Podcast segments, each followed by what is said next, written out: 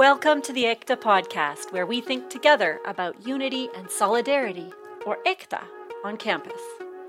In the Ekta podcast, we take time out to listen to students as they share their stories about what has made them feel powerful and powerless in their university journeys, and to hear their thoughts on practical steps that we can take to create more inclusive spaces at UFV.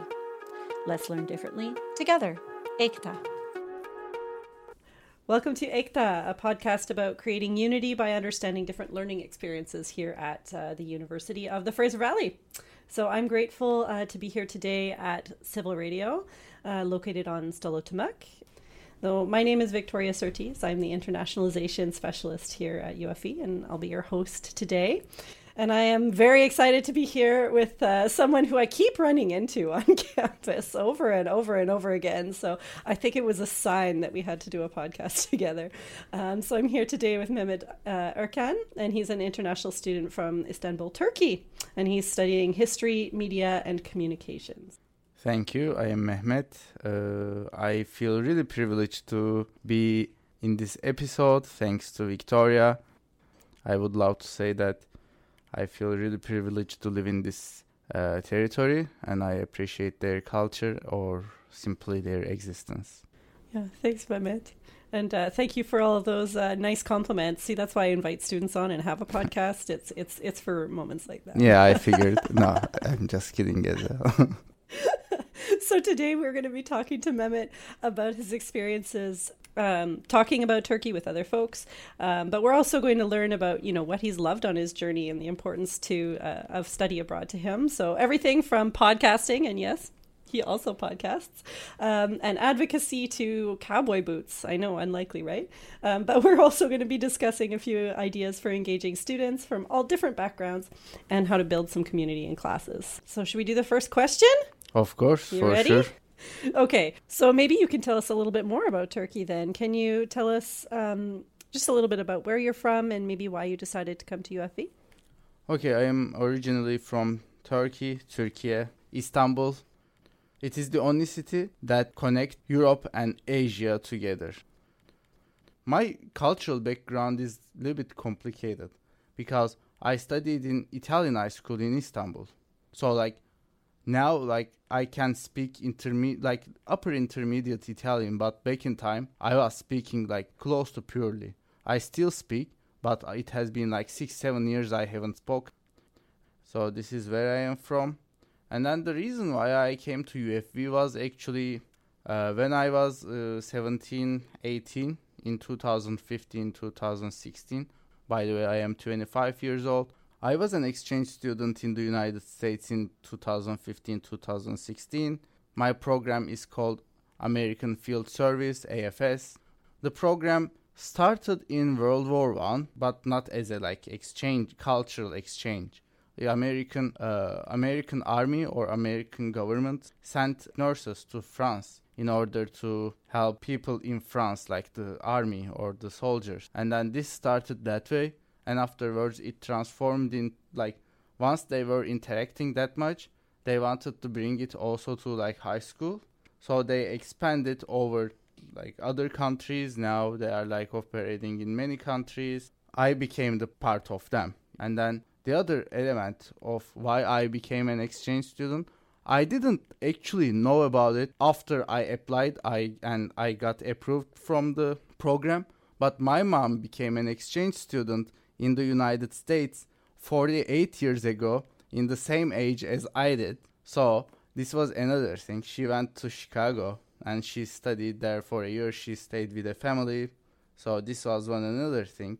My grandfather used to be an English teacher. Yeah, I know maybe you can judge my English by grammar, but this is the reality. So there are multiple reasons why I became an exchange student in that year, in that place. If you ask me if I really wanted to go to the United States, I will say no, because I wanted to go to Latin America, especially Argentina or Iceland. But my mom said me you are either going Italy or Spain and the United States. So I really wanted to experience culture, and then I wanted to go other places, but in the end we had a list of 5 countries that we want to go, And the first one was Italy, the second one was Spain, and the third one was United States. But I mean, I got chosen by the United States. And then I was pretty surprised, like, how come this happened? Because, like, you don't expect to be chosen by your third option. But it happened. And then, fortunately, I would say, it led me to be here today. Because I knew only limited English. Only to say, like, hey, how are you? Like, some colors, some objects, and that's all. I didn't have any proper skill to speak in English. So once I went to the United States over like 9 months. So what I did was I attended high school. I went there on October 15th. And then once I landed, I started experiencing cultural barriers. They took me to a host family, which I stayed for a couple days. When I went inside the house, they didn't want me to take off my shoes. This was one barrier because in Turkey, like, we never go inside with shoes. After I stayed there a couple days, I actually lived in, like, New York City, Brooklyn for 1.5 months. And it was calm side of Brooklyn, but it was still New York City because I studied in actually Manhattan. The one interesting thing was to me the laundry. Like, the building was really old, so it didn't have laundry machine like system. So we needed to go to a laundry store and then do the laundry there. And then it was really surprising to me because I never had that experience before. So cultural differences, like, kept going.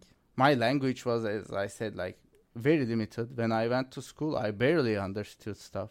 The one word I remembered, like, purpose, I had difficulty to learn that particular word because I was saying purpose instead of purpose. Each time I said, like, purpose to someone, they were looking at me and trying to figure out what I said. But, like, I fixed that, and now I'm struggling with new ones. And then after, like, staying in Brooklyn for 1.5 months, I moved to suburb side of New York City, which was called Mamaroneck. And then I stayed also there around, like, 2 months. But I was still going to school in Manhattan. And afterwards, I moved to Upper Town, which is called Poughkeepsie. It is a, like, indigenous name, I guess. It is, like, 3-4 hours far from New York City. And then I actually started experiencing stereotypical American school, because the city school was, like, small. They didn't have enough ability to provide huge gyms or, like, fields. And then for my, like, second half of the study, the view was, like, super stereotypical, like, American movie, like, school. It was big. Briefly, this is my experience in the United States. And after telling this, I think it is more accurate to answer your question, how I ended up in the in UFV. So after learning the language, attending school, it was just not enough anymore. Once I experienced the feeling of being alone by myself. This is like East Coast, like the New York City is located in East Coast. So I wanted to experience the West Coast instead. I started looking at schools, and I wanted to come to Canada because I had multiple friends who were really happy being in Canada. So I wanted to give a chance. And then obviously the cost was another element, because, like, schools in the United States are, like, known as, like, extremely expensive for international students especially. This was one another thing led me to be here today. And I checked the schools. I wasn't the best student in the school, like, I'm going to admit that. And then so I started looking at the schools. I applied, like, multiple schools, and I got approved from here. And then I considered the distance to a, like, big city, the weather, and then the size of the school. And then I found this school, like, smaller, so I kind of knew that I could have reached students and the instructors easier. Almost every international student need that, because, like, getting help is, like, super essential thing for us to, like, at least survive and stay, like, more focused on the classes. So this was my intent to do. It's interesting that you mentioned that you actually did the research yourself and chose this school. So actually about 90% or higher of international students are recommended to UFV by agents. So students coming from Europe in particular are maybe an exception to that rule where they do their own research and sometimes apply directly. But it's actually quite unusual to hear that story. So thank you for sharing that. It sounds to me like study abroad was really powerful for you. And that's something else that I hear reasonably frequently is that for a lot of our international students, it's not their first study abroad. This isn't the first time they've had an experience being out of country, learning something different. So maybe you listen to our podcast with Anna. She had studied in the UK previously as well. So it's not new for them. But for students that are in Canada, actually studying abroad is quite a rare occurrence. So you may not know, but a study group on global education estimates that only about 11% of Canadians study abroad during their degrees, their university degrees, and that's really low compared to other countries. So for example, from France, 33% will have an abroad experience. Even Australia is 19%. So in Canada, we're extremely low in that sense and may not have that same experience. So a big difference there. And I know you're a big advocate of study abroad and encouraging people to go. So just as a plug for what we offer here at the University of the Fraser Valley, there actually are over 70 partner institutions with 28 countries. And now, of course, post-COVID, we're starting to see students going again because that all stopped for a little while there with some concerns about international travel. But we're seeing that starting to come up again. And so just a little plug here, since I know that that's something that you're passionate about.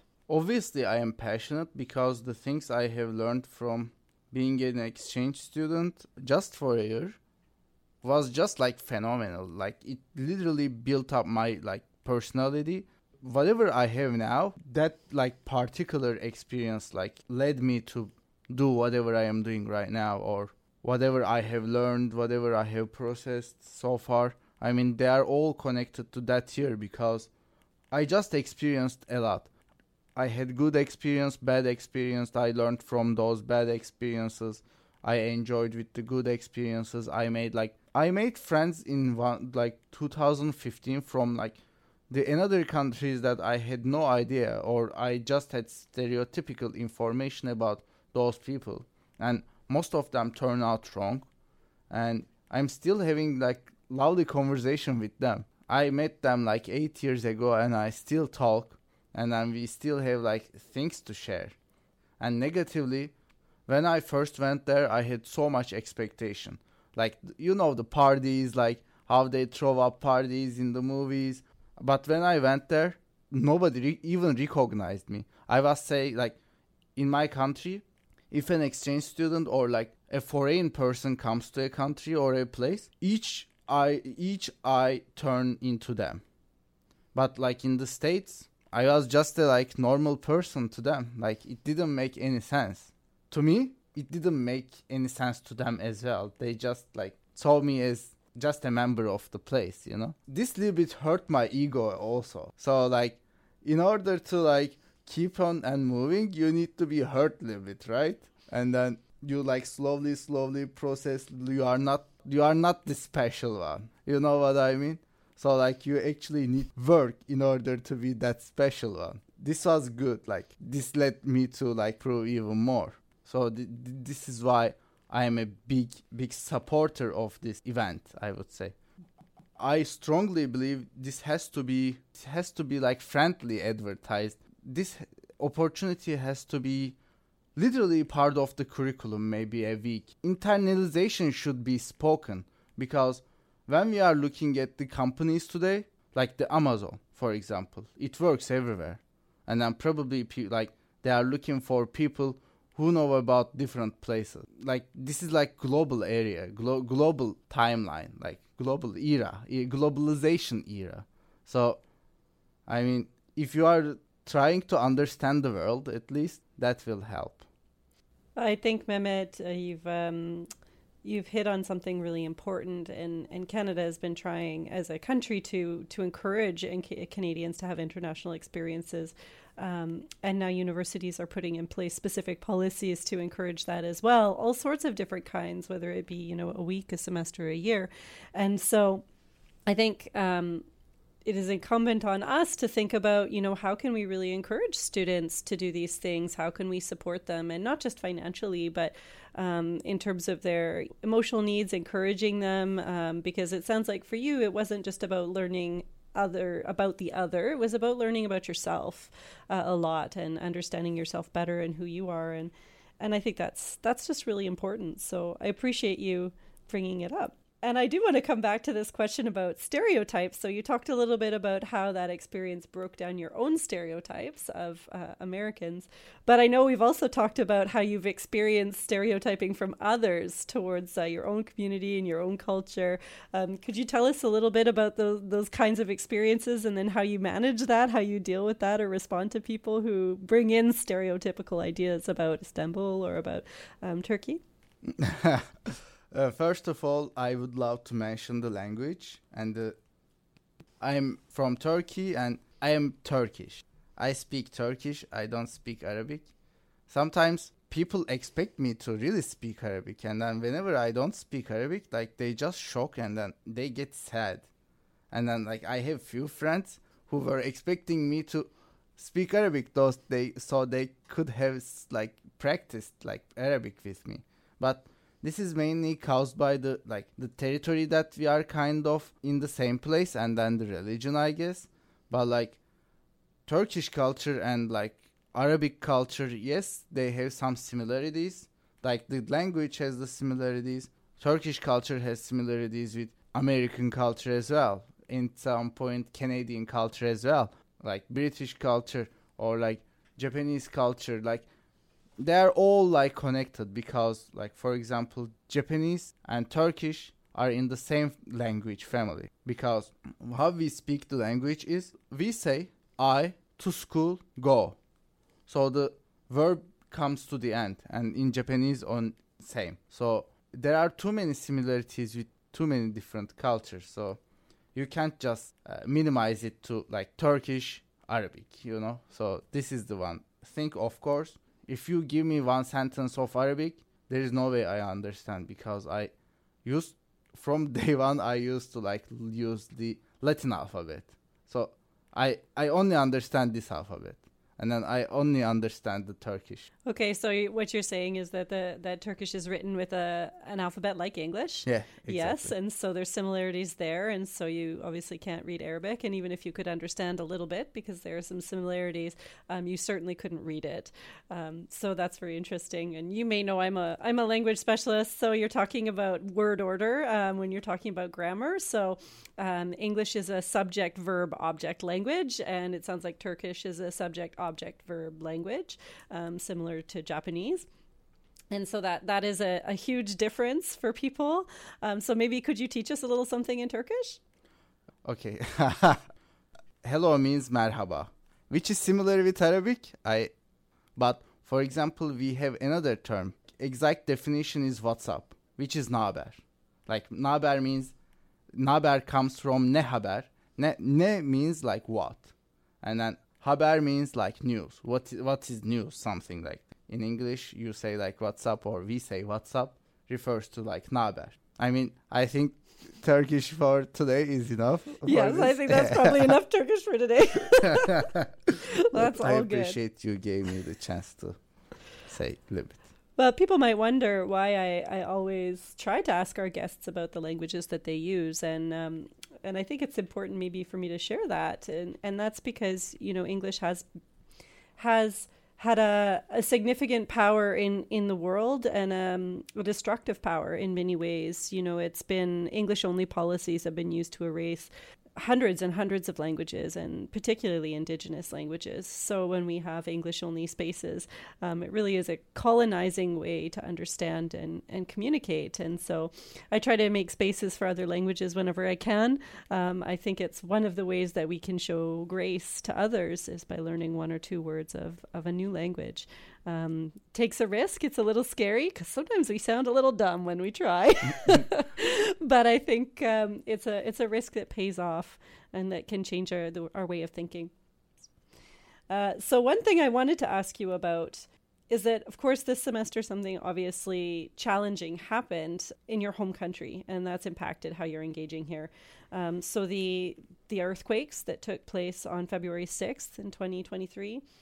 So for our listeners, if you didn't know, this earthquake caused an absolutely massive humanitarian crisis in northern Turkey and Syria, with over 50,000 people losing their lives.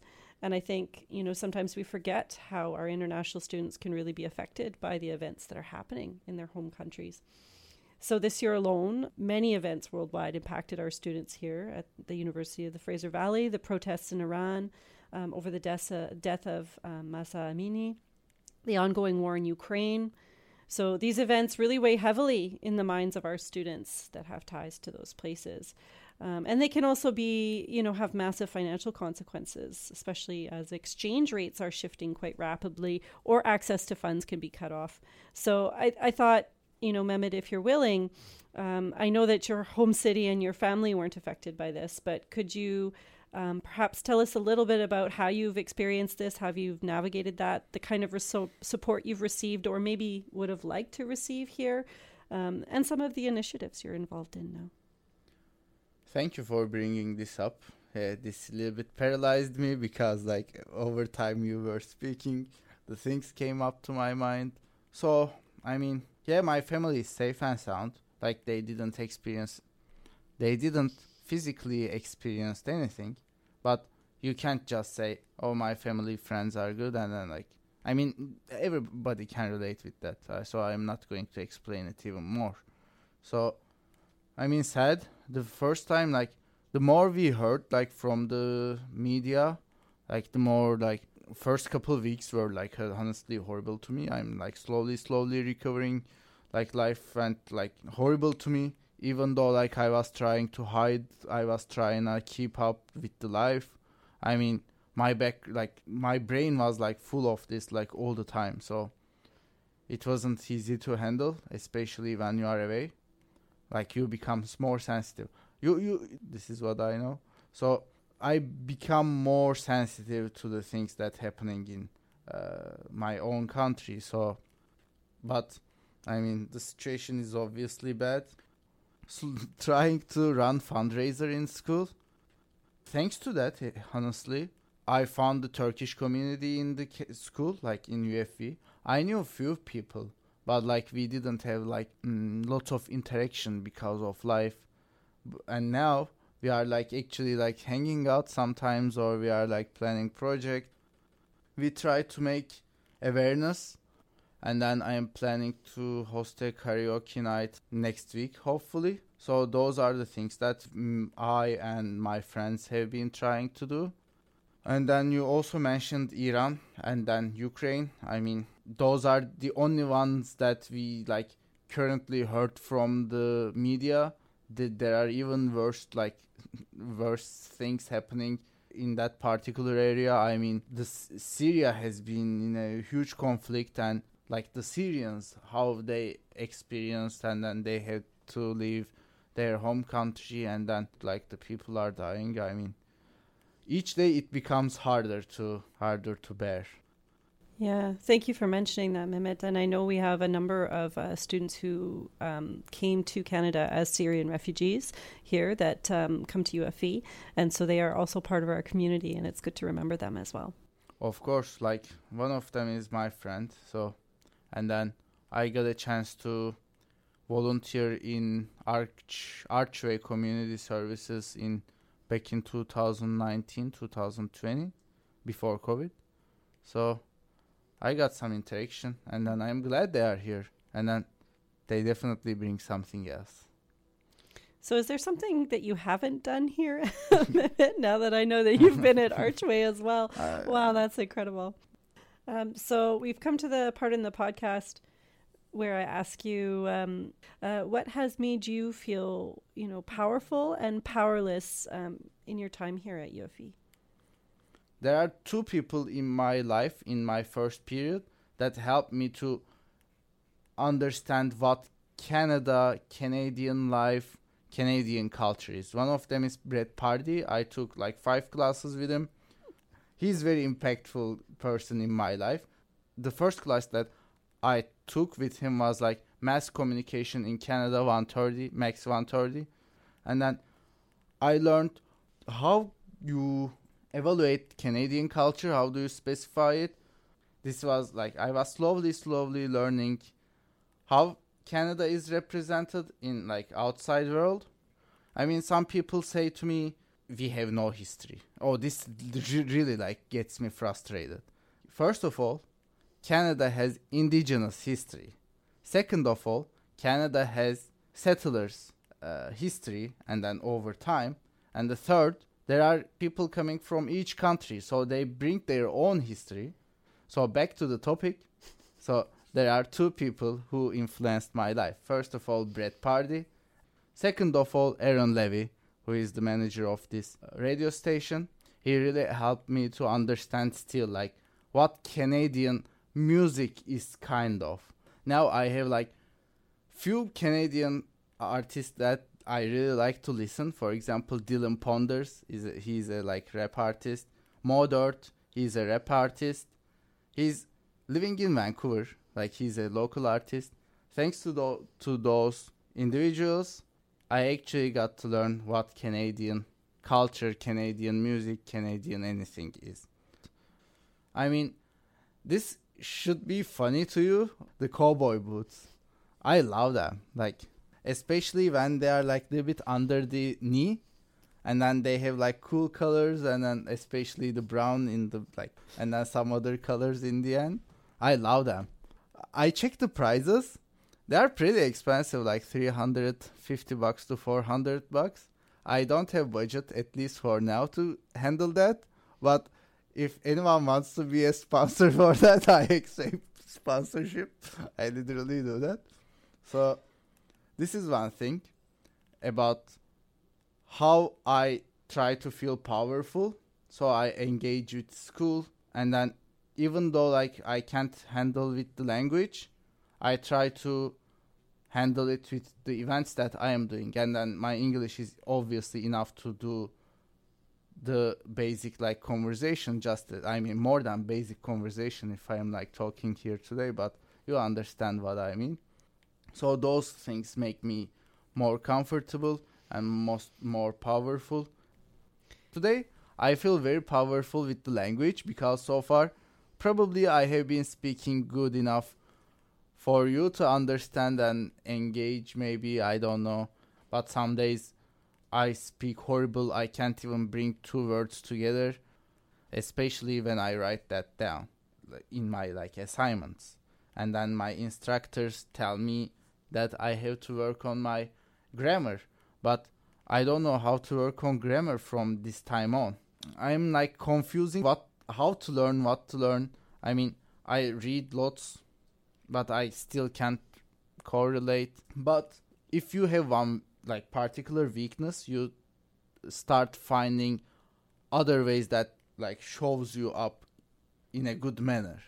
I knew that like my English is not good, and I still know. So I change my focus to other things. I like sort of close this like missing part, and then I bring other stuff that can sort of equalize the situation. So in those moments when you receive that feedback on your writing, you know, around, you know, that you need to do better with your grammar, or your writing is not good, or not good enough. In those moments, how does that make you feel? And then, and how do you respond to that? So what have you been able to do, or maybe what have instructors been able to do to support you through that? In the beginning, when I first heard about those, I was feeling horrible. Like I was like super stuck, like didn't know what to do. Now I just enjoy the process. No, just kidding. I am not. I got used to this feedback, so I'm not overthinking as I used to do anymore. Some of my instructors really like they focus on my ideas more. So I mean they take off some points, but like they are not completely focused on the grammar. Some instructors are more focused on the grammar, so they take more points off. But the one thing is very getting complicated is, like, maybe I honestly, I am going to admit, I feel like jealous for like the people who has good English in this country, because they can write down an essay, like 2,000 word essay in a day or two. I can't do that. Like, academic art, the hardness of academic articles is like another level. When I read a book, I can understand the book. But when I am reading an academic article, the language is like, it is not the English that I learned. I take like days and days and days. And then the more I get experience, my brain is much likely to give up earlier. So reading academic articles, evaluating them, like sometimes using translation in order to understand what exactly it is. The translation doesn't give you a good answer all the time. So you need to take initiative and write down whatever you understood. Once I struggled, like I wrote a paper down, my whole energy is gone. So I don't even want to look at the assignment I did anymore. And whatever I have done, I just sent and I save myself from this. I mean, comes to me very hard job to do, go through it again. And then check the grammar, all those stuff, and then send it back. Like, I get really frustrated, really tired. And then there is it is not one and done. It is like 5 to 10. So, I mean, there is no way. So, just as a ballpark figure, so an estimate, about how long would it take you to read an academic article? It might take days. Sometimes it takes like 2-3 days. Sometimes it takes like 5-6 hours, because I don't know if it is a game of my brain. The most important place I need to understand, they turn out always the hardest part to understand. So in order to understand, I go through translation and stuff, and sometimes it just doesn't make sense. So sometimes I can correlate because I have the basic information before, but if I am writing something new, good luck with that. So because it will take like days. Okay, so now thinking about those challenges in terms of reading academic articles, writing, managing the time, what perhaps could faculty do to support you better during that process? What are some things that they might be able to do to help you be perhaps more successful or manage that process in a different way? I learn from them a lot, I'm not going to lie, because the more research I do, the more broad like knowledge I get, but I'm ruined in the end. My mental health is not okay, my physical health is not okay. I mean, it shouldn't be that painful to learn for a simple thing. I shouldn't be making that amount of sacrifice. So what I am thinking is, recently I figured the importance of games, honestly. I really find the importance of the games, referring to Brett Pardy again. I took his like video game classes, and then we went through like how we can use those, or should we use games in the classes? And they appear to me, of course, why not? At least to understand the basic idea sometimes, because reading, like each week I honestly skip most of my readings because I'm getting tired. In order to like avoid that, we should really include games inside the courses. I recently like played Jeopardy in like Ladem Tebaker, and then it was really good. I mean, I got really ambitious, honestly. Like, I didn't attend the second event because I got so ambitious in the first one. But I really enjoyed the Jeopardy. So those games can literally be used in order to understand what is going on. I think that will make everything much easier and understood. Thank you. So that's called gamification of learning. And there's a big body of research about that and how that's quite effective. And I think part of gamification is the requirement to really interact with knowledge, right? Like, you play with it, you interact with it, you use it in creative ways, and I think there's something to be said about that. And what you've mentioned here a lot is in the games is around unpacking some of the language and unpacking some of the concepts in sort of a fun way, and that might support maybe even academic reading as well, if that's a requirement and something that needs to happen. So I appreciate you sharing all of that with us today, and for making us laugh as well. I hope you find sponsors for your cowboy boots. I really look forward to it. Well, again, thank you so much, Mehmet, for sharing your experiences. And if our listeners today have questions about the episode, or they'd like to reach out to suggest some topics for future episodes, please do get in touch with me. My name's Victoria Surtees. The last name is Surtees at ufv.ca. That's my email address. And please, of course, if you found this show interesting or useful, do tell a friend, and let's learn differently together. Thanks. And until next time, thank you, Mehmet. Thank you, Victoria, for giving me this opportunity. Ekta is hosted by UFE's Teaching and Learning Center and sponsored by UFE International. Music by Saint Soldier. No matter how long it takes us, no matter how much this world breaks us, may we live here in peace, live here as one, from Bolivia to Greece, from India to Canada and everywhere between. Namaste to everyone I see. Namaste, I recognize that it's one. Namaste, and the suffering is done. Suffering is done, suffering is done. Ayo, namaste, ayo, namaste, ayo, namaste, ayo, namaste, ayo, namaste, ayo, namaste.